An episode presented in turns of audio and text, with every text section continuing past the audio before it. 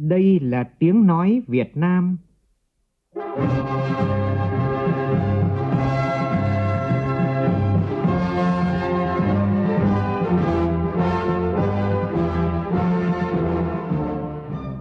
là tiếng nói Việt Nam, phát thanh từ Hà Nội, thủ đô nước Cộng hòa xã hội chủ nghĩa Việt Nam.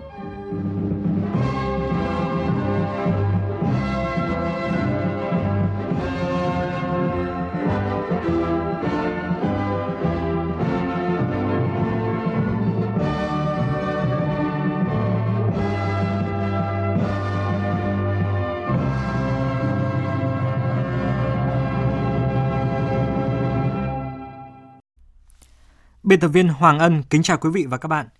Mời quý vị cùng nghe chương trình Thật sự trưa của Đài Tiếng nói Việt Nam với những nội dung chính sau đây.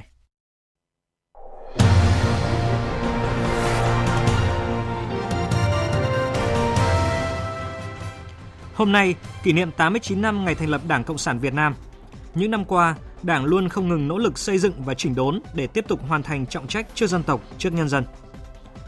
Bộ trưởng Bộ Công an chỉ đạo các đơn vị tăng cường xử lý các hành vi buôn bán và tàng trữ pháo nổ trong dịp Tết. Tại Bà Rịa Vũng Tàu, xe khách lật trên quốc lộ 51, gần 20 người nhập viện. Trong phần tin quốc tế, Tổng thống Venezuela Nicolas Maduro tuyên bố âm mưu đảo chính và những kế hoạch chống phá chính quyền cách mạng Bolivar mà Mỹ và phe đối lập trong nước tiến hành đã thất bại, đồng thời kêu gọi tiến hành bầu cử quốc hội trước thời hạn. Đáp trả quyết định của Mỹ khi tuyên bố rút khỏi hiệp ước các lực lượng hạt nhân tầm trung, Nga cũng quyết định ngừng tuân thủ hiệp ước này. Sự sụp đổ của hiệp ước đang làm dấy lên lo ngại quốc tế về một cuộc chạy đua vũ trang mới kể từ sau thời kỳ chiến tranh lạnh.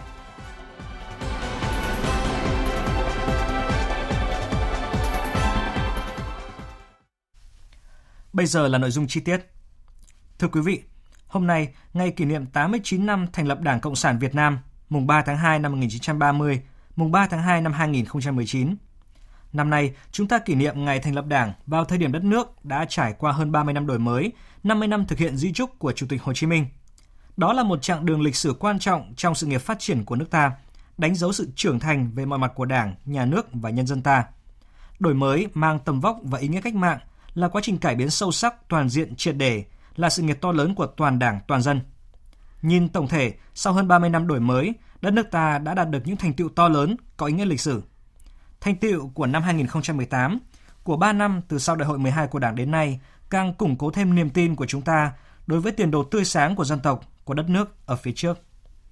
Thực tiễn phong phú của cách mạng Việt Nam trong suốt 89 năm từ ngày có Đảng đến nay đã chứng minh rằng sự lãnh đạo đúng đắn và sáng suốt của Đảng là nhân tố hàng đầu quyết định mọi thắng lợi của cách mạng nước ta, làm nên nhiều kỳ tích. Đồng thời, chính trong quá trình lãnh đạo cách mạng, Đảng ta được tôi luyện thử thách và không ngừng trưởng thành, dày dặn kinh nghiệm để ngày càng xứng đáng với vai trò và sứ mệnh lãnh đạo cách mạng, xứng đáng với sự tin cậy của nhân dân. Thực tế gần một thế kỷ qua cho thấy, ở Việt Nam không có một lực lượng chính trị nào khác ngoài Đảng Cộng sản Việt Nam có đủ bản lĩnh, trí tuệ, kinh nghiệm, uy tín và khả năng lãnh đạo đất nước vượt qua mọi khó khăn thử thách cam go để đưa dân tộc đến bến bờ vinh quang, giành được hết thắng lợi này đến thành công khác. Tối qua, Ban tổ chức kỷ niệm các ngày lễ lớn thành phố Hồ Chí Minh tổ chức chương trình biểu diễn nghệ thuật kỷ niệm 89 năm ngày thành lập Đảng Cộng sản Việt Nam, chủ đề Nắng ấm về trên Tổ quốc. Ủy viên Bộ Chính trị, Bí thư Thành ủy thành phố Hồ Chí Minh Nguyễn Thiện Nhân tham dự chương trình. Tin chi tiết như sau. Chương trình có sự tham gia của nhiều nghệ sĩ ưu tú như Tạ Minh Tâm, Tuấn Giao, Hải Phượng, Tuyết Mai, Thái Đạt Minh, nghệ sĩ Thu Vân. Liên khúc Đảng Cộng sản Việt Nam Lá cờ Đảng mở đầu chương trình đã đưa mọi người trở lại thời khắc lịch sử ngày 3 tháng 2 năm 1930, khi Chủ tịch Hồ Chí Minh sáng lập Đảng Cộng sản Việt Nam, mở đầu hành trình vinh quang của cách mạng Việt Nam. Chương cuối của hành trình hoài niệm được thể hiện qua các tiết mục Khát vọng phút giao mùa, Người từ phương xa về, Như hoa mùa xuân, Tự hào thành phố tôi yêu, Việt Nam ơi, mùa xuân đến rồi. Như lời hứa của thế hệ hôm nay, quyết tâm gìn giữ thành quả cách mạng, trong đó Đảng bộ, chính quyền và nhân dân thành phố Hồ Chí Minh nguyện chung sức, chung lòng, vững niềm tin sắt son với Đảng, phát huy truyền thống yêu nước, đoàn kết, năng động, sáng tạo, đẩy mạnh toàn diện sự nghiệp đổi mới vì cả nước, cùng cả nước, xây dựng một thành phố có chất lượng sống tốt, văn minh, hiện đại, nghĩa tình, xứng đáng với thành phố anh hùng mang tên Chủ tịch Hồ Chí Minh. Thưa quý thính giả, một đảng cách mạng chân chính, ngoài có đường lối đúng, có tổ chức chặt chẽ, thì cần có đội ngũ cán bộ đảng viên trong sạch gương mẫu, tận tụy, gắn bó máu thịt với nhân dân, được nhân dân ủng hộ thì đảng đó có sức mạnh vô địch, không thế lực nào có thể ngăn cản nổi trên con đường dẫn dắt dân tộc đi lên. Những năm qua, công tác phát triển đảng viên nữ ở vùng cao Yên Bái còn gặp nhiều khó khăn do trình độ học vấn cũng như là nhận thức của chị em khu vực này còn nhiều hạn chế. Việc bồi dưỡng, kết nạp đảng viên nữ không chỉ bằng nỗ lực mà còn phải có những sáng tạo của các địa phương. Phóng viên Đinh Tuấn thường trú tại khu vực Tây Bắc nêu thực tế này tại xã Bản Công, huyện Trạm Tấu, tỉnh Yên Bái. Chị Hàng Thị Dông, Chủ tịch Hội Liên hiệp Phụ nữ xã Bản Công cho biết, vai trò của nữ đảng viên người Mông là rất lớn. Họ vừa là những người gương mẫu đi đầu trong phát triển kinh tế, xây dựng gia đình hạnh phúc để chị em noi theo, vừa trực tiếp vận động chị em thực hiện kế hoạch hóa gia đình, không tảo hôn và hôn nhân cận huyết thống, tích cực phát triển kinh tế gia đình, không tái trồng cây thuốc viện, không nghe lời kẻ xấu, đặc biệt là thực hiện nếp sống mới trong việc cưới, việc tang. Quan trọng và cần thiết là vậy, nhưng theo chị Dông, để kết nạp và bồi dưỡng được một đảng viên nữ người Mông là một bài toán rất khó của địa phương. Ờ, Phần lớn thì à, các gia đình không thích chị em đi sinh hoạt hội hay là các cái sinh hoạt khác. mà ngược lại chị em thì lại không biết chữ, ờ, không có kiến thức nên là ít có động lực để phát triển. và muốn kết nạp được đảng viên nữ thì phải nắm rõ được hoàn cảnh. từ khi các em còn đi học rồi trưởng thành thì mình làm công tác vận động gia đình. cho tham gia sinh hoạt để dần trưởng thành hơn. Khó không đồng nghĩa với không làm. Mỗi năm Hội Phụ nữ xã Bản Công đều đề ra chỉ tiêu kết nạp từ một đảng viên nữ người Mông trở lên. Do trình độ của chị em còn hạn chế nên để bồi dưỡng, kết nạp thành công một nữ đảng viên người Mông thì phải thực hiện từng bước, cụ thể, từng công đoạn. Trong đó có cả việc cầm tay chỉ việc để chị em có thể thực hiện đúng quy trình. Đảng viên Giàng Thị Nu, 22 tuổi, là một ví dụ. Đó là cả một quá trình dày công vun đắp, bồi dưỡng của tập thể tri bộ và những nữ đảng viên đi trước. Chị Giàng Thị Nu cho biết. Ban đầu mình thấy rất khó vì mình chưa hiểu về đảng. Gia đình lại cũng nhiều việc. Mọi người không muốn mình tham gia các hoạt động thì còn làm được công việc nhà. Các anh chị trong chi bộ thì đã động viên gia đình rất là nhiều lần thì mới đồng ý. Sau đấy là mấy năm mình được chi bộ bồi dưỡng thì bảng cho từng một. Ông Giàng A Thào, bí thư huyện ủy Trạm Tấu, tỉnh Yên Bái cũng cho biết, kết nạp đảng viên nữ không chỉ là câu chuyện của các chi bộ, của hội phụ nữ các xã, mà còn là mục tiêu của đảng bộ từ cấp xã tới cấp huyện. Chúng tôi chỉ đạo sát sao các cấp ủy đảng trực thuộc đảng bộ huyện hàng năm và hàng tháng quý là phải xây dựng cái ờ, danh sách tạo nguồn để phát triển đảng mà làm sao để muốn phát triển được ấy là chúng tôi phải là giáo dục phải thuyết phục phải vận động phải tuyên truyền cho các à, em các cháu này là phải học hết văn hóa này. À, lấy chồng phải đúng độ tuổi này sinh con để cái là phải à, đúng kế hoạch này. Thế là mới kết nạp được đảng viên. Đấy, cho nên cái việc này là một cái việc rất khó. Nhưng mà trách nhiệm chúng tôi cũng đưa ra là phải quan tâm. Cái giải pháp thì các cái chị em nữ ở vùng cao mà ta có văn hóa là ta thực hiện chính sách đúng chúng tôi ưu tiên số 1 để cái này vào đảng chúng tạo nguồn từ đội ngũ thanh niên của nữ ấy. cái này thì chúng ta cũng quan tâm rồi yêu cầu lập danh sách ngay từ chưa xây dựng gia đình ngay từ đang học cấp 3 thì chúng ta đã tạo nguồn trước rồi Hiện nay, Đảng bộ xã Bản Công, huyện Trạm Tấu có hơn 30 đảng viên nữ, trong đó có 7 đảng viên nữ là người dân tộc Mông. Các nữ đảng viên này chính là cầu nối của chị em hội viên phụ nữ với chủ trương chính sách của Đảng, nhà nước và cả những kiến thức kinh nghiệm phát triển kinh tế, xây dựng đời sống văn hóa.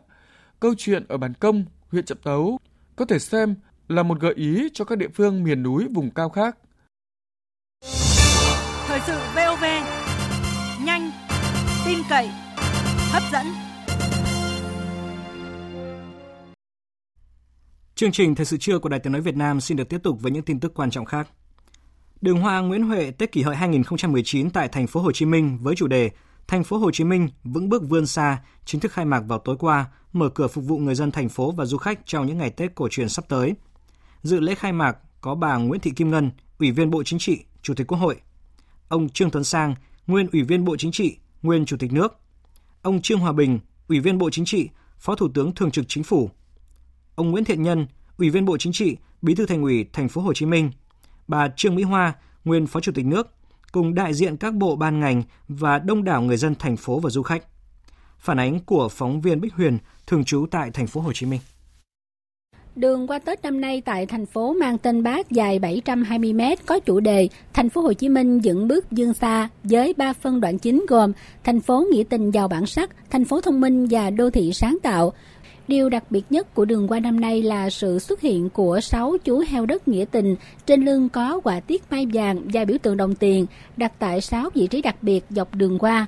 Các chú heo này gửi đến du khách thông điệp Tết làm điều hay chung tay đóng góp cho trẻ em nghèo thành phố Hồ Chí Minh, kêu gọi sự đóng góp của những tấm lòng vàng để mang về những suất học bổng và phần thưởng cho trẻ em nghèo. Đây là năm thứ sáu liên tiếp đường qua Nguyễn Huệ được tổ chức để người dân và du khách có không gian vui xuân, vui chơi trong dịp Tết cổ truyền tại thành phố Hồ Chí Minh. Điểm hẹn văn hóa này không chỉ là nơi hội tụ hàng ngàn sắc hoa mà còn mang thông điệp ngày Tết cổ truyền của dân tộc ta, đó là sum dày, đầm ấm và vui tươi. Ngay sau khi đường qua khai mạc, hàng ngàn người dân và du khách đã đến đây để tham quan, chiêm ngưỡng hàng ngàn loại hoa. Theo cảm nhận của một số du khách, đường qua năm nay có nhiều tiểu cảnh mới lạ, phong phú hơn. Chị Thúy Hoa, nhà ở quận Bình Thạnh cho biết đã tranh thủ sắp xếp mọi việc để có thể đến đây tham quan đường qua Tết sớm hơn mọi năm. Vì cũng muốn à, ngắm à, thành phố à, năm mới và ngắm không khí Tết chung với mọi người. Cho nên gia đình quyết định là cúng vào trưa để chiều có thời gian đi coi như du ngoạn thành phố xem cái không khí Tết cũng như là xem cái sự thay đổi của thành phố trong năm mới mọi người đều tranh thủ từng khoảng trống để lưu lại những bức ảnh đẹp và cảm nhận sắc xuân đang tràn ngập trên con phố này. Lần đầu tiên đến tham quan đường qua, bà Minh Châu ở huyện Củ Chi cảm nhận. Cô thấy là một cái không gian ờ, toàn hoa và những hoa rất là đặc sắc. Nói chung là không phải dễ mà mình có thể thấy được nói chung là được, được tập trung lại hết thì mình không phải dễ mình thấy đi với gia đình ai cũng khoái chụp hình nãy giờ chắc cũng ờ, cháy dung lượng rồi đó năm mới thì cô mong muốn rằng là nhà nhà đều được có một cái ờ, không khí sống ăn vui mọi người đều có sự an lạc Đường qua Nguyễn Huệ sẽ mở cửa đến ngày 8 tháng 2 năm 2019, tức mùng 4 Tết. Trong cùng thời gian mở cửa, tại đường qua còn có nhiều hoạt động biểu diễn văn hóa nghệ thuật để phục vụ du khách. Đối với mỗi người dân Việt Nam, Tết Nguyên đán là dịp để gia đình sum vầy, cùng nhau nhìn lại một năm đã qua và chào đón năm mới với niềm vui đoàn viên. Còn với những người lính thực hiện nhiệm vụ bảo vệ biên cương, Tết thường xa nhà, bên họ là đồng đội, là bà con dân bản. Phản ánh của phóng viên Trần Long, cơ quan thường trú Tây Bắc tại đồn biên phòng Mường Cai, huyện Sông Mã, tỉnh Sơn La. Đồn biên phòng Mường Cai quản lý hơn 16,5 km đường biên, 8 cột mốc tiếp giáp với tỉnh Hủa Phăn của nước bạn Lào. Chính vì vậy, đồn đã phân công cán bộ, chiến sĩ làm nhiệm vụ trực và đảm bảo an ninh, nhất là trong dịp Tết, đồng thời tổ chức ăn Tết sớm cho các cán bộ chiến sĩ để cán bộ chiến sĩ yên tâm công tác và phần nào vơi đi nỗi nhớ gia đình. Chiến sĩ Mùa A Khu nói. Cú giới từ chiến sĩ nhân đỡ đồn cú tự lử cho Tôi là chiến sĩ mới vào đơn vị, năm nay ở lại trực Tết tại đơn vị xa gia đình. Tôi cũng có đôi chút buồn nhưng xác định trách nhiệm và nghĩa vụ của một người lính biên phòng và được sự quan tâm của chỉ huy đơn vị. Những chiến sĩ mới như chúng tôi đã yên tâm đón Tết tại đơn vị cùng các cán bộ tuần tra kiểm soát vùng biên để nhân dân đón Tết an toàn. Thượng tá Nguyễn Ngọc Lợi, chính trị viên đồn biên phòng Mường Cai cho biết, việc tổ chức Tết sớm cho cán bộ, chiến sĩ ăn Tết xa nhà là động lực để cán bộ, chiến sĩ yên tâm công tác, nắm chắc tay súng bảo vệ chủ quyền thiêng liêng của Tổ quốc để nhân dân vùng biên đón Tết đầm ấm, bình yên. Thực hiện cái kế hoạch sẵn sàng chiến đấu bảo vệ Tết Nguyên đán kỷ hợi năm 2019, Ban chỉ huy đồn cũng đã làm tốt cái công tác giáo dục chính trị tư tưởng cho cán bộ chiến sĩ, đặc biệt là cán bộ chiến sĩ ở lại trực Tết cùng với bà con, nhân dân các dân tộc trong địa bàn ăn Tết. Ban chỉ huy đồn cũng đã triển khai xây dựng kế hoạch, phối hợp, tham mưu cho đảng ủy chính quyền địa phương, các lực lượng đứng chân trên địa bàn, nắm tình hình địa bàn, đặc biệt là các bản vùng cao để kịp thời xử lý các tình huống có thể xảy ra, không để bị động bất ngờ. Thưa quý vị, là một trong những địa chỉ được các cấp lãnh đạo thành phố Cần Thơ cũng như mạnh thường quân quan tâm mỗi khi Tết đến. Trung tâm nuôi dưỡng người già không nơi nương tựa luôn có không khí ấm áp, tràn hòa tình thương vào những ngày giáp Tết. Sự quan tâm của xã hội đã xoa dịu phần nào nỗi cơ đơn của tuổi già khi xuân về. Phóng viên Hồng Phương, thường trú đồng bằng sông Cửu Long đưa tin. Đến trung tâm đã vào ngày 29 Tết, nhưng vẫn còn đông các bạn sinh viên đến thăm các cụ. Tiếng hát của các bạn hòa cùng tiếng cười của các cụ làm không gian trung tâm vốn yên tĩnh lại trở nên rộn rã lạ thường. Trung tâm nuôi dưỡng người già thuộc Hội chữ thập đỏ thành phố Cần Thơ hiện chăm sóc 77 cụ, trong đó có 34 cụ hoàn toàn không có người thân nơi nương tựa. Còn lại 43 cụ có gia đình nhưng người nhà không có điều kiện chăm lo, các cụ tự nguyện đóng phí để sinh hoạt tại đây. Nâng niu phần quà được trao tặng trong căn phòng sinh hoạt của mình chỉ là nhu yếu phẩm và một vài bao lì xì. Nhưng cụ Hà Minh Hòa, 82 tuổi, vẫn rất vui, bộc bạch. Năm nay phần quà Tết được nhiều hơn, đối với những người già đó là niềm vui lớn, chứng tỏ sự quan tâm của xã hội dành cho mình vẫn còn nhiều lắm. Mỗi ngày trong năm đã được chăm sóc, ăn ngon rồi, Tết đến còn được quan tâm kỹ càng hơn, cảm thấy rất xúc động. Đặc biệt các bạn trẻ với sự nhiệt huyết đã làm tinh thần những người già không nơi nương tựa thấy lạc quan hơn.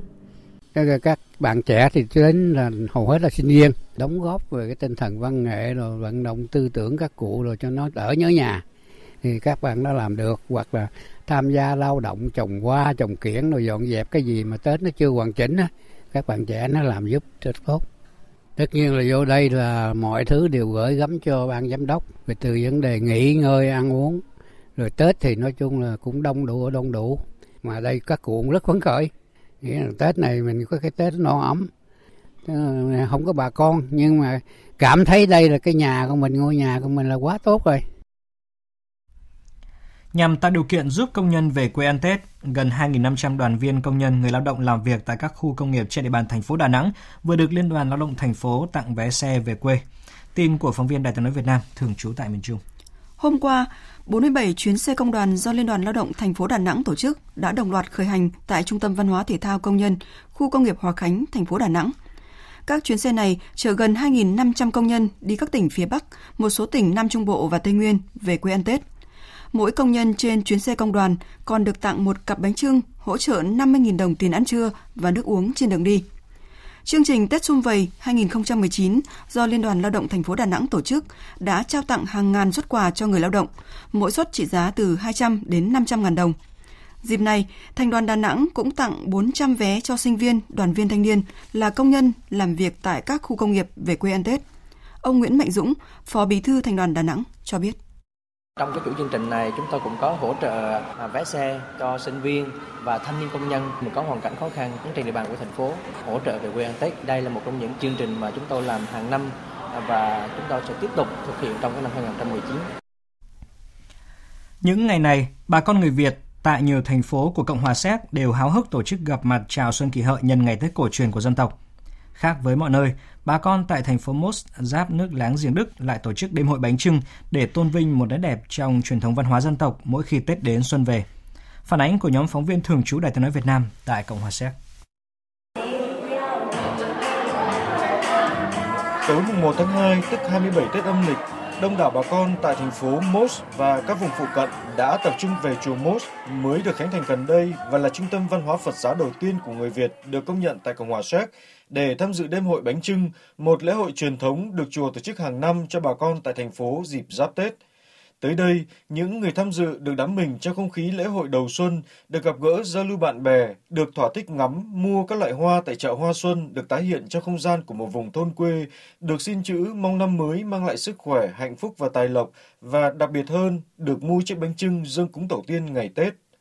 Để có được hơn 100 chiếc bánh trưng phục vụ bà con đêm lễ hội, quý thầy và bà con Phật tử đã tự tay chuẩn bị nguyên vật liệu, gói và luộc bánh trưng trong suốt 24 giờ qua.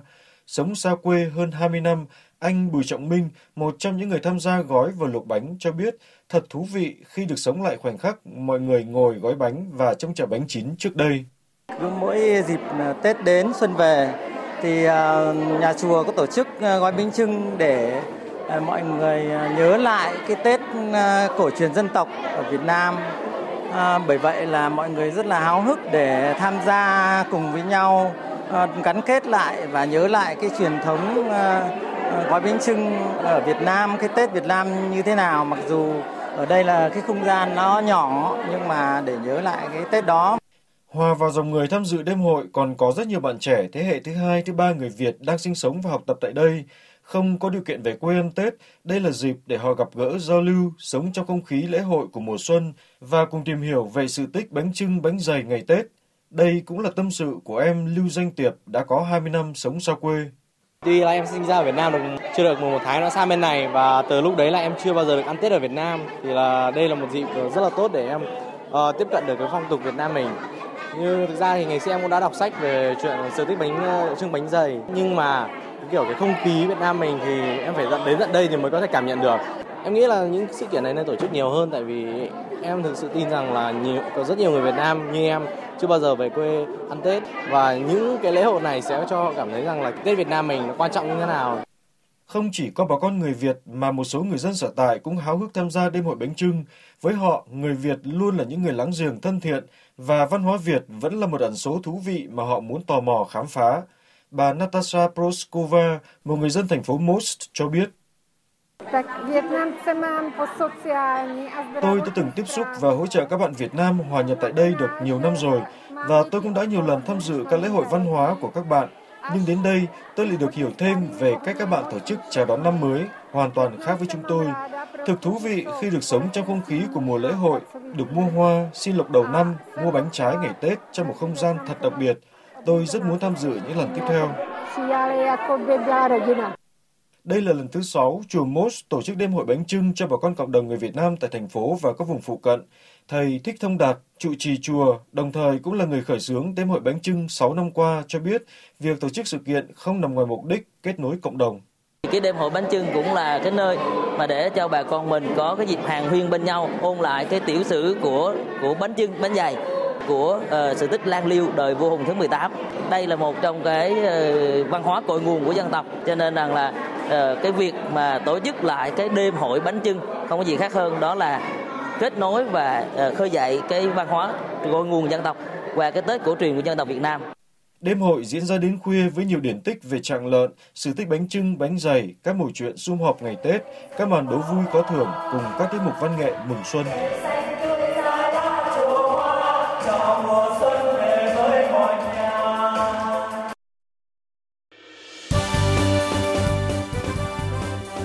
Thời sự tiếng nói Việt Nam Thông tin nhanh Bình luận sâu Tương tác đa chiều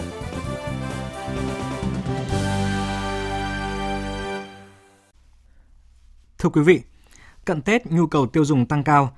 Ngoài nỗi lo giá cả leo thang, người dân còn lo về an toàn thực phẩm khi mà tình trạng kinh doanh thực phẩm không rõ nguồn gốc xuất xứ, không đảm bảo an toàn vẫn diễn biến phức tạp. Ngày Tết, việc tiêu thụ bánh kẹo, rượu bia, nước giải khát tăng mạnh so với ngày thường. Do đó, các mặt hàng này có thể bị làm giả, làm nhái, không đảm bảo chất lượng, nhất là ở các chợ dân sinh. Tại các chợ cóc, chợ tạm, nhiều mặt hàng thực phẩm tươi sống chưa được kiểm định, không có bao bì tem nhãn được bày bán công khai. Để đảm bảo an toàn thực phẩm Tết Nguyên đán kỷ hợi, Bộ Công Thương đã mở đợt cao điểm kiểm tra kiểm soát thị trường. Ban chỉ đạo liên ngành trung ương về an toàn thực phẩm cũng đã thành lập các đoàn kiểm tra liên ngành trung ương về an toàn thực phẩm dịp Tết Nguyên đán cũng như là mùa lễ hội 2019. Cùng với việc đảm bảo chất lượng hàng hóa, chống hàng gian, hàng giả, hàng kém chất lượng thì ổn định giá cả cũng được quan tâm. Cơ quan quản lý thị trường đặt trọng tâm kiểm soát giá cả hàng hóa thời gian cao điểm Tết và mùa lễ hội ở cả các trung tâm thương mại, chợ đầu mối, các nhà hàng, khách sạn, cửa hàng ăn uống. Phóng viên Nguyên Long phỏng vấn ông Trần Hữu Linh, Tổng cục trưởng Tổng cục Quản lý thị trường, Bộ Công Thương về nội dung này. Thưa ông, trong cái thời gian Tết cũng như là trong mùa lễ hội thì các cái hoạt động buôn lậu và gian lận thương mại là những cái nguyên nhân căn bản dẫn đến cái thực phẩm không an toàn. Cái vấn đề này thì được quản lý thị trường quan tâm như thế nào? À, trước hết thì phải nói là quản lý thị trường phải có trách nhiệm đối với việc đẩy lùi nạn hàng giả hàng nhái, gian lận thương mại, vi phạm sở trí tuệ. À, tuy nhiên thì à, để mà làm tốt được công tác này thì lực lượng quản lý thị trường phải có cái sự phối hợp rất là chặt chẽ đối với các lực lượng, đặc biệt là phải thu hút các cái um, đối tượng khác trong xã hội, đặc biệt là doanh nghiệp và người dân. Bởi vì là cái quy luật của nền kinh tế là có cầu có cung thế do vậy là cần phải tuyên truyền cho người dân, tuyệt đối là nói không với cả lại cái hàng giả, hàng kém chất lượng. Chúng tôi được biết là cũng vẫn còn một bộ phận người tiêu dùng biết là hàng kém chất lượng, thậm chí là giả nhái nhãn mác. Thế nhưng do là giá hàng hóa nó quá rẻ, cho nên là vẫn tiếp tục mua. Và ngược lại, thì đối với cả doanh nghiệp do là cái việc làm giả, làm nhái này nó đem lại lợi nhuận nó quá lớn. Và đôi khi là đối với cả doanh nghiệp đặc biệt doanh nghiệp trong nước ấy, thì có cái tâm lý tức là, là khi mà phát hiện ra thấy phát hiện ra là cái sản phẩm của doanh nghiệp mình là bị làm giả ấy, thì sợ ngại ảnh hưởng đến thương hiệu của sản phẩm doanh nghiệp mình thì lại không phối hợp với cả cơ quan chức năng để xử lý. Thế thì là trong thời gian tới chúng tôi cũng sẽ một mặt là phải quyết liệt trong cái công tác thanh tra kiểm tra kiểm soát thị trường hai là chúng tôi cũng sẽ kiến nghị có những cái sửa đổi những cái chế tài để nó đủ sức gian đe xử phạt những cái cơ sở doanh nghiệp mà sản xuất kinh doanh hàng giả. Cái thứ ba là đẩy mạnh công tác tuyên truyền trong toàn xã hội để người dân là không tiếp tay và đặc biệt là không mua những cái sản phẩm hàng giả hàng nhái. Và cùng với cả các doanh nghiệp có thương hiệu để mà cảnh báo cho người dân để biết được là những mặt hàng có dấu hiệu giả nhái Đấy, và chỉ dẫn cho người dân để biết những cái địa điểm mà để mua những cái hàng hóa đúng hãng, chính hãng và sản phẩm tốt. Thế thì tôi nghĩ là phải phối hợp rất là nhiều những cái hoạt động của các lực lượng thì chúng ta mới bước đầu đẩy lùi cái nạn hàng giả hàng nhái đấy Vâng thưa ông, hàng thì đúng chuẩn, à, ngày sản xuất cũng như hạn sử dụng thì cũng rất là rõ ràng. À, tuy nhiên vấn đề bảo quản theo đúng chuẩn hay là đúng quy định khuyến cáo của nhà sản xuất hay không thì lại chưa được các cái nhà phân phối thứ cấp, đặc biệt là những cái cửa hàng bán lẻ các cái tạp hóa quan tâm dẫn đến chất lượng hàng hóa cũng như là các cái vấn đề liên quan đến cái đảm bảo an toàn thực phẩm thì cũng chưa được đảm bảo. Vậy thì việc phối hợp giữa cơ quan quản lý thị trường của Bộ Công Thương với Cục An toàn thực phẩm của Bộ Y tế thì ờ, được quan tâm cụ thể như thế nào trong cái việc kiểm soát các cái sản phẩm hàng hóa như thế này à, và người dân thì nếu mà muốn biết các cái cơ quan nào chịu trách nhiệm trong việc tuyên truyền phổ biến tới các cái đối tượng kinh doanh buôn bán hàng hóa để đảm bảo chất lượng theo đúng cái tiêu chuẩn của nhà sản xuất thì họ tìm đến ai? Có thể nói là an toàn thực phẩm thì trách nhiệm của nhiều bộ ngành, Bộ Y tế là chủ trì trong đó Bộ Công Thương cùng Bộ Công Thương các bộ ngành khác cùng tham gia Thế thì à, phải nói là lực lượng quản lý thị trường trong những năm qua thì chúng tôi luôn luôn phối hợp rất là chặt chẽ với Cục An toàn thực phẩm của Bộ Y tế trong việc ừ, kiểm soát những cái sản phẩm hàng hóa trên thị trường.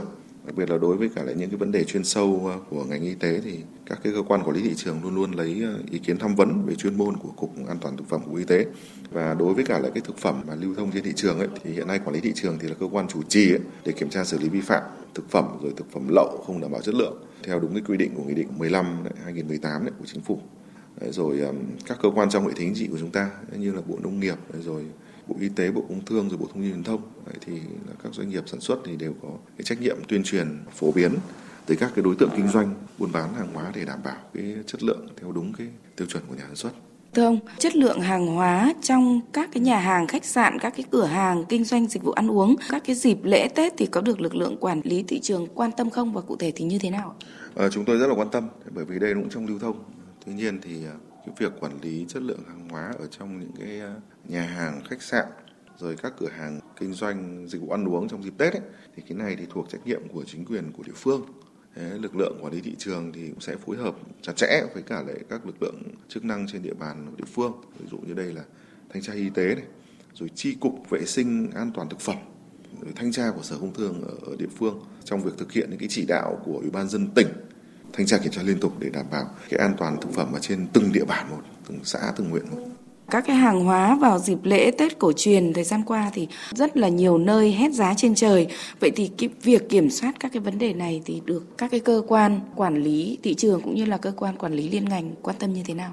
Cái việc niêm yết giá trong những cái dịp trước trong và sau Tết thì cũng là một vấn đề rất đáng quan tâm mà năm nào cũng vậy chúng ta đều biết là cứ vào cuối năm thì có rất là nhiều chương trình khuyến mại của các doanh nghiệp đưa ra nhưng mà rất nhiều doanh nghiệp là nâng giá bán hàng ngày lên để đưa ra mức khuyến mại cao thì năm nay trong cái chỉ đạo các lực lượng quản lý thị trường ấy, thì chúng tôi cũng đã yêu cầu là tập trung giám sát cái công tác xúc tiến thương mại khuyến mại này để tránh cái việc là là là khuyến mại không đúng với cả lại cái giá trị cũng như là việc nâng giá hàng hóa lên để mà đưa ra mức khuyến mại cao.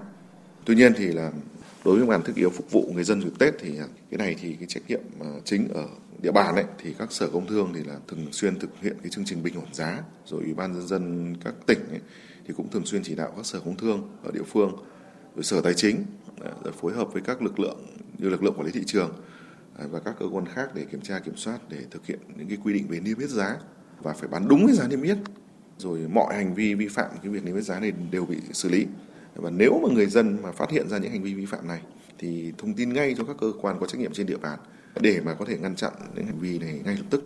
Bởi vì thực ra để chúng ta bám sát theo dõi những cái việc này là rất là khó, bởi vì cơ sở kinh doanh rất là nhiều. Do vậy ở đây thì là cần phải có cái sự tham gia của người dân trong cái việc phát hiện ra cái hành vi này cơ quan quản lý thị trường có khuyến cáo cụ thể như thế nào đối với lại người dân để tránh mua phải các cái hàng hóa không đúng chất lượng cũng như là đảm bảo được an toàn trong cái việc lựa chọn mua và sử dụng các cái hàng hóa thực phẩm Tết Nguyên đán, à, đặc biệt là trong cái thời gian mà chúng ta tích trữ rất là nhiều những cái đồ ăn và hàng hóa thực phẩm. Vâng, mặc dù là các cơ quan chức năng trong đó quản lý thị trường thì thực hiện cái công tác thanh tra kiểm tra thị trường cao điểm trong cái dịp à, trước trong và sau Tết. Tuy nhiên thì à, chúng tôi vẫn nghĩ rằng do là cuối năm thì là cái lượng hàng hóa nó đột biến, nhu cầu người dân tăng rất là cao. Cho nên là trước hết là người à, tiêu dùng thì vẫn nên có cái à, ý thức là mua hàng hóa, đặc biệt là thực phẩm ở những cái địa chỉ uy tín, tin cậy, có địa chỉ kinh doanh nó rõ ràng. Và đặc biệt là khi mua thì chúng ta cũng cần chú ý, để ý nhãn thực phẩm phải có đầy đủ thông tin về các tiêu chí chất lượng, thời hạn sản xuất, địa chỉ cơ sở sản xuất, hàng nhập khẩu, phân phối.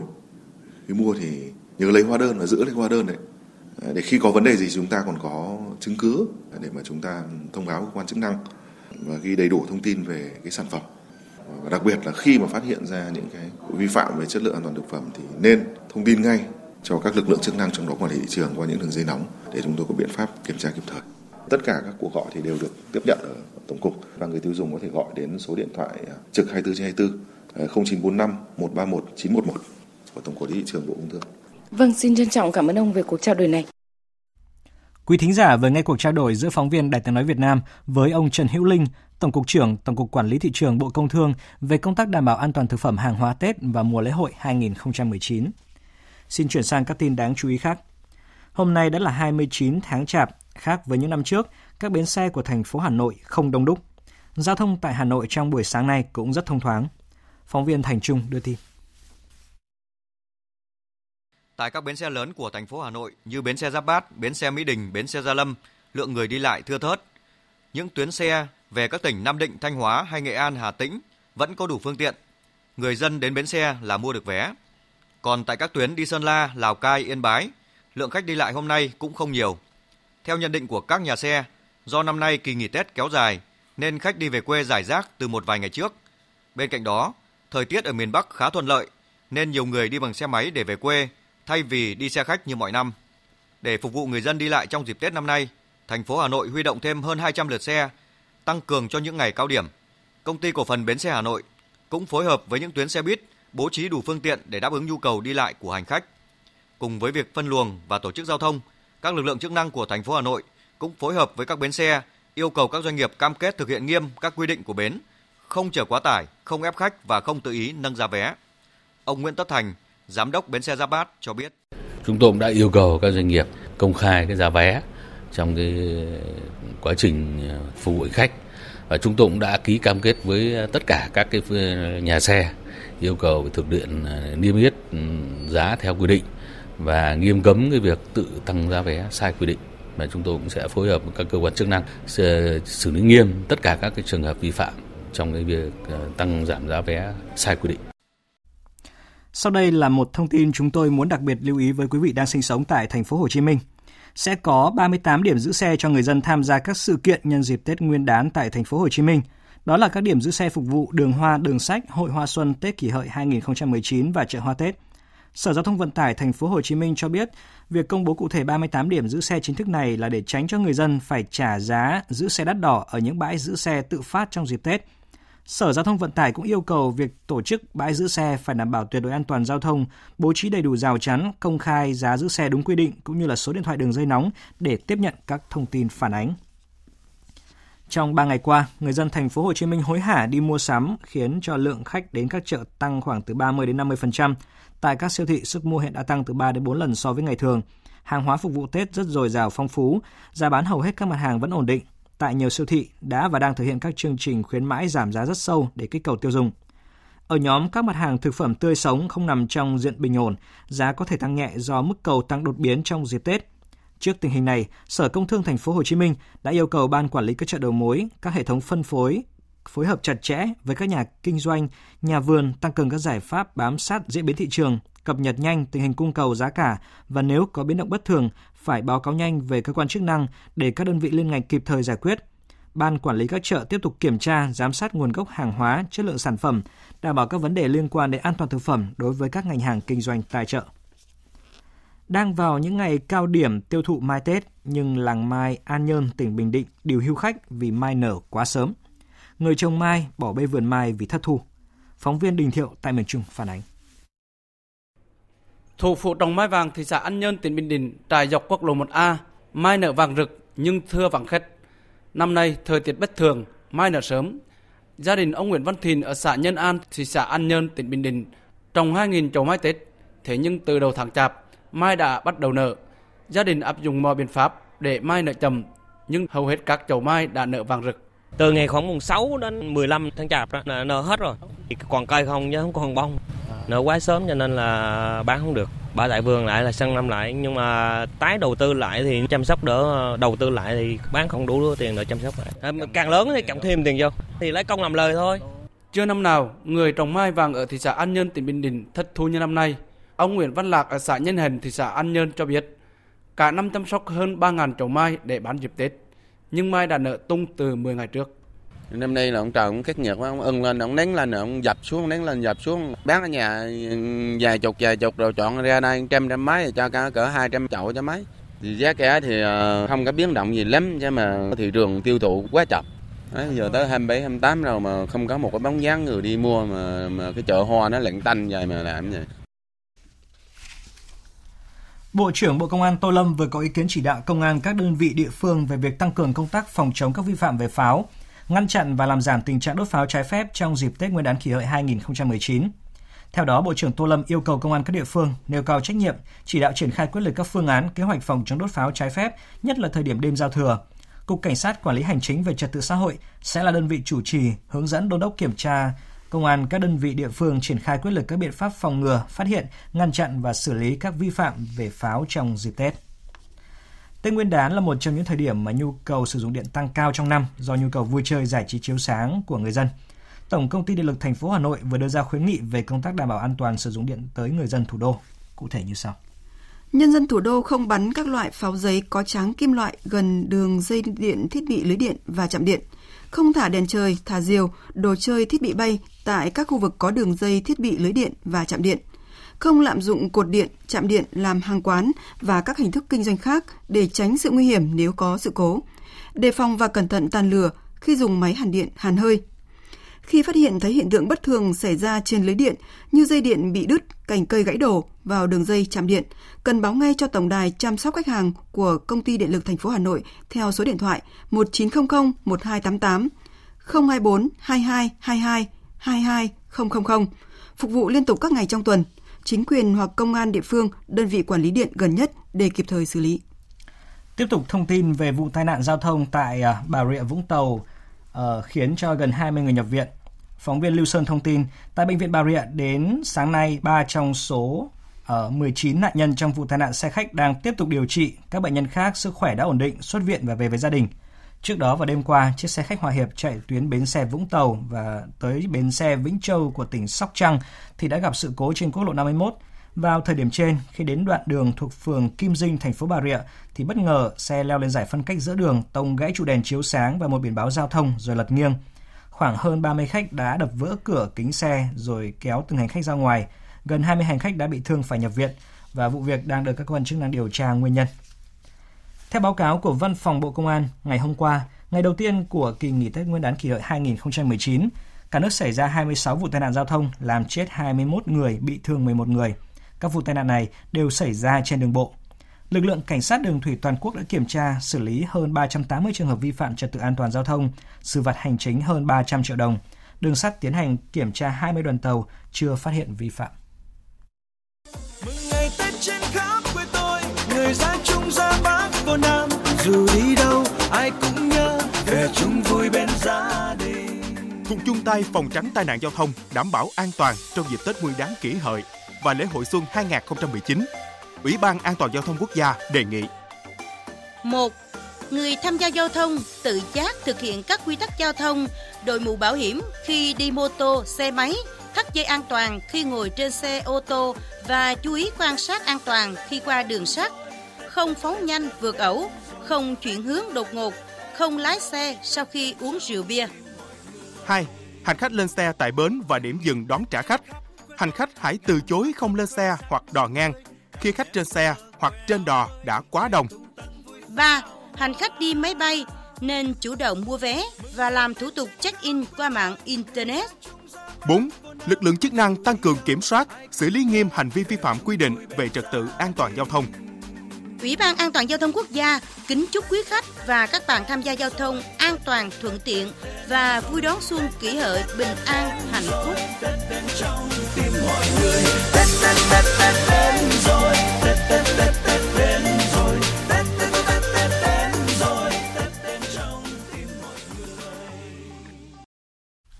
Trước khi đến với phần tin quốc tế, chúng tôi gửi đến quý vị những thông tin về thời tiết. Thưa quý vị và các bạn, thời tiết tại miền Bắc và miền Trung hôm nay sẽ tiếp tục có nắng ấm trước khi đón một đợt không khí lạnh tăng cường nhẹ vào tối 30 Tết. Theo Trung tâm Dự báo Khí tượng Thủy văn Quốc gia, trong dịp Tết Nguyên đán kỷ hợi, nền nhiệt ở Bắc Bộ sẽ có khả năng ở mức cao hơn trung bình nhiều năm, rét đậm, rét hại ít có khả năng xảy ra trong thời gian này. Khu vực miền Trung thời tiết có mưa vài nơi, ít có khả năng có mưa diện rộng do không khí lạnh trong dịp Tết Nguyên đán hoạt động yếu, thời tiết mát mẻ với nhiệt độ ở mức vừa phải. Khu vực Nam Bộ và Tây Nguyên, thời tiết chủ đạo khô giáo, có thể xảy ra nắng nóng với nhiệt độ ở mức 35 đến 36 độ C, ít có khả năng xuất hiện mưa trái mùa trong dịp Tết Nguyên đán.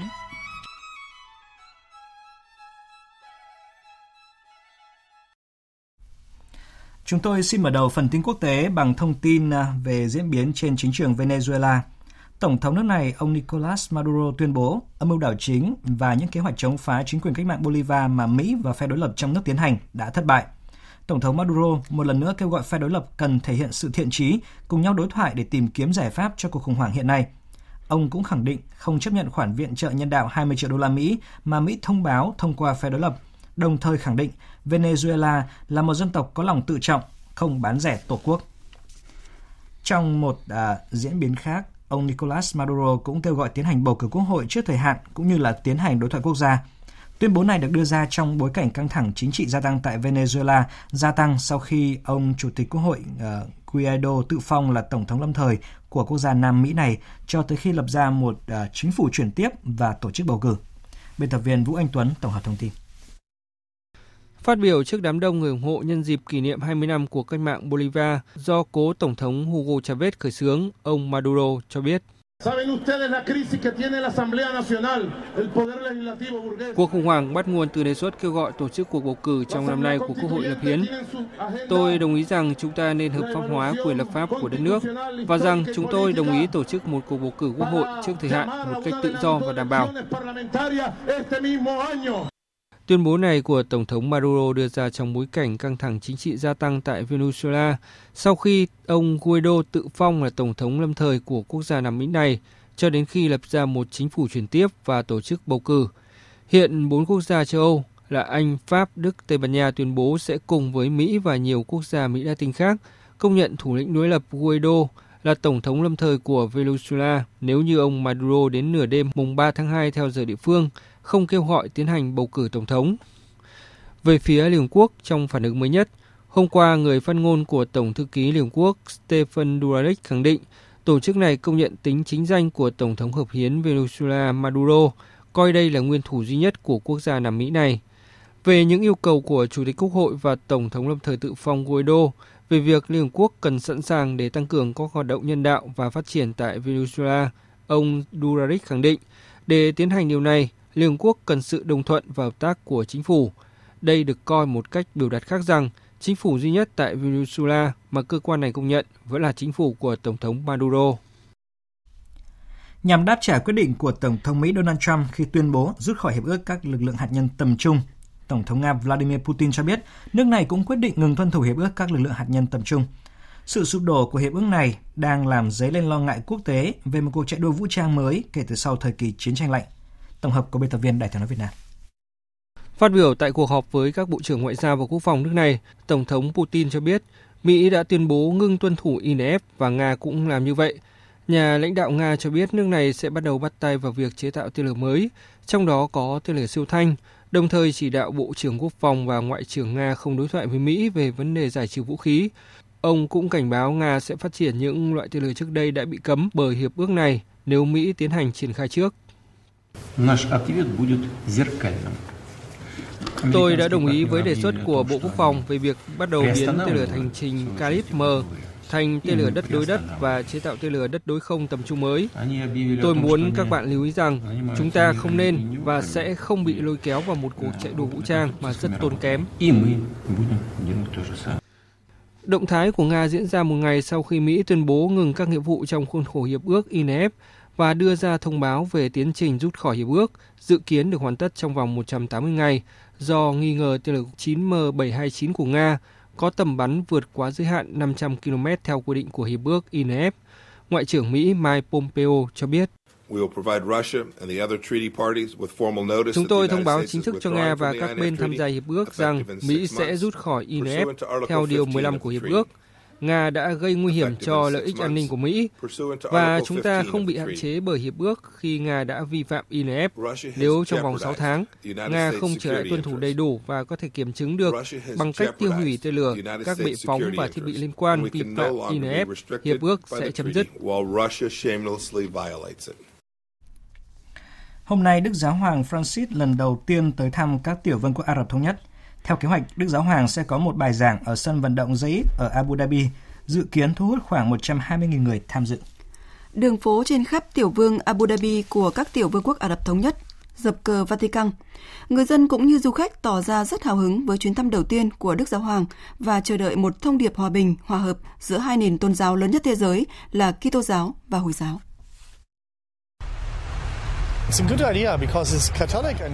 Chuyến thăm là một ý tưởng tốt, thật tốt khi cả hai tôn giáo làm việc cùng với nhau. Mọi tôn giáo đều hướng tới những điều tốt đẹp. Hiện tại chúng ta đang có những vấn đề và rắc rối lớn trên thế giới và việc Hồi giáo và Kitô giáo cùng nhau làm việc sẽ mang lại một điều gì đó tốt đẹp. Chuyến thăm cho thấy một mối quan hệ tốt đẹp giữa hai tôn giáo. Nó là sự bao dung, tình bạn và một tương lai phía trước với nhiều hứa hẹn. Theo giới phân tích, với chuyến thăm của Đức Giáo Hoàng, các tiểu vương quốc Ả Rập Thống Nhất đang chứng tỏ với thế giới đây là một quốc gia hòa hợp giữa nhiều nền tôn giáo khác nhau và là một hình mẫu của một nền văn hóa đa dạng.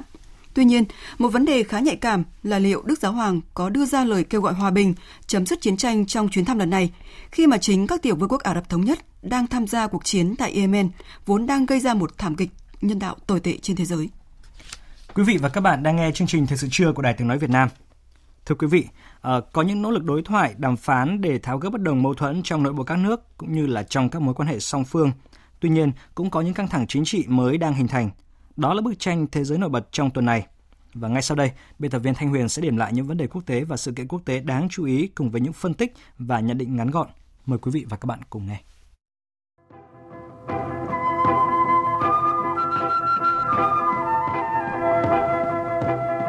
Xin kính chào quý vị và các bạn. Nỗ lực đàm phán thương mại Mỹ-Trung đã có những tín hiệu khả quan trong tuần này. Có thể thấy là một bầu không khí thiện chí và lạc quan hiếm có đã lan tỏa sau vòng đàm phán thương mại à, Mỹ-Trung vừa kết thúc tại thủ đô Washington. Tuyên bố của hai nước cho thấy kết quả tiến triển rõ rệt của vòng đàm phán thương mại. Ở một mức độ nào đó thì Trung Quốc đã có thêm bước thỏa hiệp với những cam kết tăng lượng hàng hóa nhập khẩu từ Mỹ, đáp ứng một số yêu cầu chủ chốt của Washington đối với Bắc Kinh. Hai nước cũng thống nhất tăng cường hợp tác về bảo hộ à, quyền sở hữu trí tuệ và chuyển giao công nghệ. Đặc biệt là việc để ngỏ một cuộc gặp thượng đỉnh à, trong tương lai giữa Tổng thống Mỹ Donald Trump và Chủ tịch Trung Quốc Tập Cận Bình để hoàn tất thỏa thuận thương mại toàn diện cuối cùng cũng thể hiện quyết tâm chính trị của cả Washington lẫn Bắc Kinh trong bối cảnh thời hạn đình chiến thương mại giữa hai nền kinh tế hàng đầu thế giới sắp kết thúc. À, tuy vậy thì cũng cần phải nhắc lại rằng là để đi tới một thỏa thuận thương mại toàn diện giữa hai nước để mà chấm dứt cuộc chiến tranh thương mại Mỹ Trung à, sẽ còn là một chặng đường dài. Việc các bên nhượng bộ lẫn nhau ở một vài điều khoản thì chỉ góp phần à, giải quyết phần ngọn của vấn đề. À, mâu thuẫn cốt lõi của hai bên chính là cấu trúc của nền kinh tế thì sẽ khó có thể điều chỉnh trong một sớm một chiều. Vì thế mà căng thẳng thương mại Mỹ Trung cần nhiều hơn nữa các nỗ lực đàm phán, đối thoại để ít nhất thì cũng tránh được khỏi những tình huống xấu để ảnh hưởng đến hai nền kinh tế lớn nhất thế giới và tăng trưởng của kinh tế toàn cầu. Cùng với quan hệ thương mại Mỹ-Trung đang có những tiến triển, thì đối thoại Mỹ và Triều Tiên cũng được nhận định là đang đi đúng hướng. À, trong những ngày qua, thì các quan chức của hai nước không ngừng thúc đẩy các cuộc gặp gỡ, trao đổi và làm việc chung để sắp xếp một cuộc gặp thượng đỉnh Mỹ-Triều lần thứ hai. Cho đến thời điểm này thì dường như cả hai bên đều đã thống nhất được thời gian và địa điểm cho cuộc gặp quan trọng này. Dự kiến thì Tổng thống Mỹ Donald Trump sẽ thông báo chi tiết nội dung này khi đọc thông điệp liên bang vào ngày 5 tháng 2. Trong khi đó, những tuyên bố của giới chức hai nước cho thấy là cả hai đều hài lòng với những thiện chí và nỗ lực từ đối phương. Đặc phái viên phụ trách chính sách Triều Tiên của Bộ Ngoại giao Mỹ Stephen Biegun thì khẳng định Washington đã sẵn sàng để kết thúc cuộc chiến tranh Triều Tiên và cam kết sẽ không lật đổ chính quyền Bình Nhưỡng. Trước đó, thì đại sứ Triều Tiên tại Liên Hợp Quốc Han Tae-song cũng nhấn mạnh nếu Mỹ đáp lại những nỗ lực của Bình Nhưỡng về phi hạt nhân hóa bằng các biện pháp đáng tin cậy và hành động thiết thực, thì quan hệ song phương sẽ phát triển với một tốc độ nhanh không ngờ. Có thể thấy là cánh cửa mới về tương lai tươi sáng hơn trong quan hệ Mỹ-Triều đang được mở ra. Đến thời điểm này thì có thể khẳng định cuộc gặp lịch sử giữa Tổng thống Donald Trump và nhà lãnh đạo Triều Tiên Kim Jong-un hồi tháng 6 năm ngoái là một cú hích vô cùng quan trọng và quý giá cho các bước đi tiếp theo trên con đường đảm bảo an ninh khu vực, thiết lập hòa bình lâu dài cũng như thịnh vượng trên bán đảo Triều Tiên. Và lịch sử thì đã chứng minh rằng là giải pháp ngoại giao luôn là con đường tối ưu để giải quyết mọi xung đột căng thẳng. Hội nghị thượng đỉnh Mỹ Triều lần thứ hai sắp tới được kỳ vọng sẽ tạo ra những bước đột phá mới trên con đường xây dựng lòng tin vững chắc, loại bỏ chiến tranh và thù địch kéo dài gần 7 thập kỷ qua giữa Mỹ và Triều Tiên. Thưa quý vị và các bạn, một vấn đề quốc tế nữa cũng cần phải nhắc đến trong tuần này đó là Anh với những nỗ lực nhằm tháo gỡ bế tắc cho tiến trình Brexit – À, trong tuần thì Thủ tướng Anh Theresa May đã giành được sự ủng hộ đa số à, đối với hình hài cơ bản của kế hoạch B về Brexit. Bà đã thuyết phục được các nghị sĩ trong Quốc hội Anh trao thêm cho bà cơ hội quay trở lại Bruxelles để đàm phán lại với EU về thỏa thuận Brexit, trong đó có vấn đề biên giới Ireland, chủ đề tranh cãi chính à, dẫn đến thất bại đối với kế hoạch Brexit của Thủ tướng Anh tại Hạ viện cách đây 2 tuần. Với chính trường Anh thì đây có thể coi là động thái tích cực, giúp tháo gỡ bế tắc khi mà thời hạn chót để nước Anh chính thức ra khỏi EU chỉ còn hơn một tháng. Riêng với cá nhân Thủ tướng Theresa May thì đây thực sự là một thách thức, một gánh nặng không nhỏ. Bởi một loạt nhà lãnh đạo EU thì đã ngay lập tức tuyên bố là sẽ không chấp nhận đàm phán lại một lần nữa về Brexit. Hiện thì chưa có bất kỳ dấu hiệu nào cho thấy EU chịu xem xét và nhượng bộ. Và với tất cả những gì đã và đang diễn ra thì có thể nói là không ai có thể chắc chắn về kịch bản sắp tới của Brexit. Nhưng điều rõ ràng duy nhất đó là về phía chính phủ Anh của bà Theresa May lẫn phía EU thì đều không mong muốn Brexit diễn ra mà không có thỏa thuận do hậu quả kinh tế xã hội quá lớn của kịch bản này. Tuy nhiên, do các khó khăn trong việc đàm phán thì rất có thể phải đến những phút cuối cùng của thời hạn 29 tháng 3 thì hai bên mới có thể đạt được một thỏa thuận. À, chuyển sang câu chuyện quốc tế đáng chú ý khác, à, tình hình chính trị ở Venezuela cũng vẫn diễn biến phức tạp sau khi Chủ tịch Quốc hội nước này ông Guaido tự xưng là Tổng thống lâm thời. Hiện Mỹ vẫn thể hiện sự ủng hộ và hậu thuẫn đối với ông Guaido và chống lại chính quyền của Tổng thống Maduro. Trong tuần thì Mỹ đã công bố lệnh trừng phạt bổ sung nhằm vào tập đoàn dầu khí quốc doanh của Venezuela. Đây là các biện pháp trừng phạt mới nhất của Mỹ đối với quốc gia Nam Mỹ này. Động thái được cho là để gia tăng áp lực buộc chính quyền của Tổng thống Maduro phải từ chức. Trong khi đó, Liên Hợp Quốc, Nga, Thổ Nhĩ Kỳ và nhiều nước khác thì tiếp tục bày tỏ sự ủng hộ đối với chính quyền của Tổng thống Maduro, đồng thời lên án mọi âm mưu đảo chính. Theo các nhà quan sát thì cuộc khủng hoảng chính trị ở Venezuela sẽ trở nên trầm trọng hơn nếu có sự can thiệp từ bên ngoài. Nhiều tờ báo quốc tế lớn trong tuần qua còn cảnh báo Venezuela có thể trở thành Syria thứ hai, nơi mà các nước lớn thể hiện tầm ảnh hưởng của mình, nếu một bên nào đó có hành động quân sự hoặc các bước đi gây bất ổn. Thưa quý vị và các bạn, ngoài các vấn đề chính trị, kinh tế có phần căng thẳng thì một phần của thế giới lại đang được bao trùm bởi không khí Tết Nguyên đán rộn ràng. Ở cùng với Việt Nam thì Trung Quốc, Hàn Quốc, Singapore và một số quốc gia khác ở châu Á đang chuẩn bị chào đón năm mới kỷ hợi với rất nhiều hoạt động. Tại Trung Quốc thì hoạt động tấp nập nhất là di chuyển và giao thông. Chỉ trong vòng 40 ngày qua thì nước này đã có tới 3 tỷ chuyến đi. Đa số người dân từ thành phố đổ về quê đón Tết. Tại Hàn Quốc thì Tết Nguyên đán được gọi là Seonla. Ở đây vừa là dịp để các gia đình đoàn tụ nhưng đồng thời cũng là thời gian cao điểm của du lịch ở các thành phố lớn. Vì thế mà giao thông cũng khá là tấp nập. Tết cũng được coi là thời điểm đặc biệt quan trọng đối với người dân Singapore. Đây là dịp nhiều lễ hội lớn được tổ chức. Khắp các ngõ ngách, nẻo đường của đất nước, từ địa điểm công cộng cho tới các khu phố người Hoa, thì không khí Tết đã rộn ràng trong khoảng một tháng trở lại đây. Chương trình Thời sự trưa của Đài Tiếng Nói Việt Nam xin được tiếp tục với những thông tin về thể thao và thời tiết.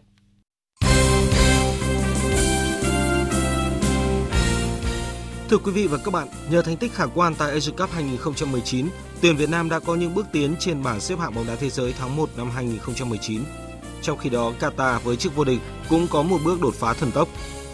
Tại Asian Cup 2019, đội tuyển Việt Nam với thành tích vào tứ kết nhưng chỉ thắng 2 trận, gồm trận cuối vòng bảng trước Yemen với tỷ số 2-0 và ở vòng 16 đội trước Jordani với tỷ số 4-2 nhờ loạt sút luân lưu 11m sau khi hòa một đều trong thời gian thi đấu chính thức.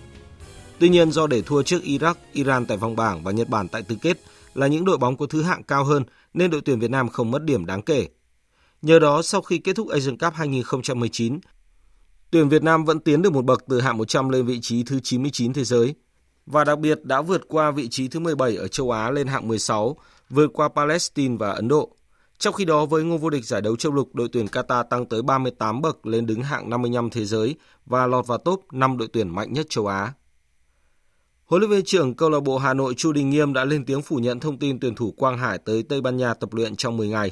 Ông khẳng định chúng tôi chưa có cuộc làm việc cụ thể nào với đại diện của La Liga hay bất kỳ một câu lạc bộ nào của La Liga về việc Quang Hải sang đó tập huấn hay thử việc. Quan điểm cá nhân tôi là luôn ủng hộ cầu thủ giỏi của Việt Nam ra nước ngoài thi đấu, nhưng phải được thi đấu chứ không phải là làm hình ảnh hay thương hiệu đơn thuần. Hôm nay, đại diện của bóng rổ Việt Nam tại giải vô địch Đông Nam Á là câu lạc bộ Sài Gòn Hit có chuyến làm khách của đội đương kim vô địch San Miguel Alap Pilipinas. Đây là đội bóng đang ngự trị trên ngôi đầu với thành tích ấn tượng thắng 11 trận, thua 2, đạt hiệu suất 84%. Xếp sau lần lượt là FNS Dreamer 66,7%, Saigon Hit 62,5% và Singapore Slingers 57,1%. Tuy nhiên, thử thách của thầy trò huấn luyện viên Kai Julius không hề đơn giản khi đoàn quân của huấn luyện viên Jimmy Alapak đang là đại diện có thành tích thi đấu sân nhà tốt nhất giải với chuỗi 9 trận thắng liên tiếp. Hôm qua, anh Nguyễn Hòa Việt đã cán đích tại cửa khẩu Singapore kết thúc hành trình chạy bộ 4.500 km từ bờ hồ Hoàn Kiếm Hà Nội đến đảo Quốc Sư Tử. Hoa Việt cũng lập kỷ lục là người Việt đầu tiên chạy bộ 90 ngày qua 6 quốc gia. Anh xuất phát tại bờ hồ Hoàn Kiếm ngày 4 tháng 11 năm 2018 và cán đích ngày 2 tháng 2 năm 2019 tại Singapore. Trong 90 ngày, anh Hoa Việt chạy liên tục chỉ nghỉ duy nhất một ngày vì bị ốm. Hành trình chạy bộ 4.500 km cũng đưa anh qua 6 quốc gia là Việt Nam, Lào, Campuchia, Thái Lan, Malaysia và Singapore. Trong loạt trận vòng 25 giải bóng đá ngoài hạng Anh diễn ra vào tối qua, hai đội bóng lớn là Chelsea và Tottenham cùng giành trọn vẹn 3 điểm trên sân nhà. Trên sân Stamford Bridge, Chelsea tạo cơn mưa bàn thắng vào lưới đối thủ đang đứng cuối bảng Huddersfield Town và người mở màn là tân binh Huygin. Hiệp một của trận đấu được khép lại bằng pha lập công từ chấm phạt đền để nhân đôi cách biệt của Eden Hazard. Sang hiệp 2, các học trò của huấn luyện viên Sarri vẫn áp đảo hoàn toàn. Hazard và Higuain thay nhau sút tung lưới đội khách trước khi David Luiz ấn định chiến thắng 5-0 trong những phút cuối trận. Kết quả này giúp Chelsea lấy lại suất trong top 4 từ tay Arsenal với 3 điểm nhiều hơn. Một đội bóng khác trong top 4 cũng giành chiến thắng là Tottenham Hotspur ở cuộc tiếp đón Newcastle United tại sân Wembley. Bàn thắng duy nhất của trận đấu được ghi do công của ngôi sao người Hàn Quốc Son Heung-min ở những phút cuối. Thắng trận trước Newcastle, Tottenham tạm vươn lên vị trí thứ hai trên bảng xếp hạng vì hơn Manchester City một điểm. Trong các trận đấu còn lại, Brighton hòa không bàn thắng trước Watford. Trên sân nhà, Burnley bị chia điểm với đối thủ Southampton với tỷ số 1 đều. Crystal Palace có chiến thắng 2-0 trước Fulham, còn Everton để thua Wolverhampton 1-3. Còn vào tối nay, việc Arsenal phải làm khách trên sân Manchester City sẽ là cơ hội lớn để Manchester United vượt lên trên bảng xếp hạng. Vị trí thứ tư mà pháo thủ đang giữ thực sự mong manh khi ở vòng đấu này họ phải làm khách ở Etihad. Ngoài việc phải đối đầu với đội bóng từng đánh bại mình 3 lần liên tiếp trong hai mùa giải, Arsenal cũng không có được sự ổn định khi thua 3 trận và hòa một trận ở 8 vòng đấu gần nhất. Họ còn đau đầu vì vấn đề lực lượng khi nhiều cầu thủ trụ cột như Koscielny, Bellerin, Mkhitaryan, Welbeck đều đang chấn thương. Khó khăn của Arsenal là thời cơ cho Manchester United. Vòng đấu này, Quỷ Đỏ sẽ phải làm khách trên sân Leicester. Đây chắc chắn không phải là một trận đấu dễ dàng bởi mùa giải này, Leicester từng hạ gục Man City, Chelsea và cầm hòa Liverpool. Tuy nhiên, sau trận hòa chật vật trước Burnley ở vòng trước, có lẽ huấn luyện viên Solskjaer cảnh giác hơn rất nhiều để nhắm đến mục tiêu giành chiến thắng ngay trên sân khách. Dự báo thời tiết Bắc Bộ và khu vực Hà Nội, chiều nắng, đêm nhiều mây có mưa nhỏ vài nơi, đêm trời lạnh, nhiệt độ từ 16 đến 28 độ. Các tỉnh từ Thanh Hóa đến Thừa Thiên Huế, chiều nắng, đêm nhiều mây có mưa vài nơi, gió nhẹ, đêm trời rét, nhiệt độ từ 18 đến 28 độ. Các tỉnh ven biển từ Đà Nẵng đến Bình Thuận nhiều mây, chiều nắng, đêm không mưa, gió đông bắc cấp 2, cấp 3, nhiệt độ từ 20 đến 31 độ. Tây Nguyên và Nam Bộ nhiều mây, chiều nắng, đêm không mưa, gió đông bắc đến đông cấp 2, cấp 3, nhiệt độ từ 22 đến 34 độ. Tiếp theo là dự báo thời tiết biển. Vịnh Bắc Bộ có mưa vài nơi, tầm nhìn xa trên 10 km, gió đông nam đến đông cấp 3. Vùng biển từ Quảng Trị đến Quảng Ngãi không mưa, tầm nhìn xa trên 10 km, gió đông nam đến đông cấp 3, cấp 4. Vùng biển từ Bình Định đến Ninh Thuận, vùng biển từ Bình Thuận đến Cà Mau và từ Cà Mau đến Kiên Giang bao gồm cả Phú Quốc, có mưa rào vài nơi, tầm nhìn xa trên 10 km, gió đông cấp 3, cấp 4. Khu vực Bắc Biển Đông, khu vực quần đảo Hoàng Sa thuộc thành phố Đà Nẵng không mưa, tầm nhìn xa trên 10 km, gió Đông Nam đến Đông cấp 4 khu vực giữa và Nam Biển Đông, khu vực quần đảo Trường Sa, tỉnh Khánh Hòa và Vịnh Thái Lan có mưa rào và rông vài nơi, tầm nhìn xa trên 10 km, gió Đông Bắc cấp 4, cấp 5. Những thông tin về thời tiết vừa rồi cũng đã kết thúc chương trình Thời sự trưa nay của Đài tiếng nói Việt Nam. Chương trình do các biên tập viên Hoàng Ân, Minh Châu, Nguyễn Hằng biên soạn và thực hiện với sự tham gia của kỹ thuật viên Uông Biên, chịu trách nhiệm nội dung Nguyễn Thủy Vân. Xin tạm biệt và hẹn gặp lại.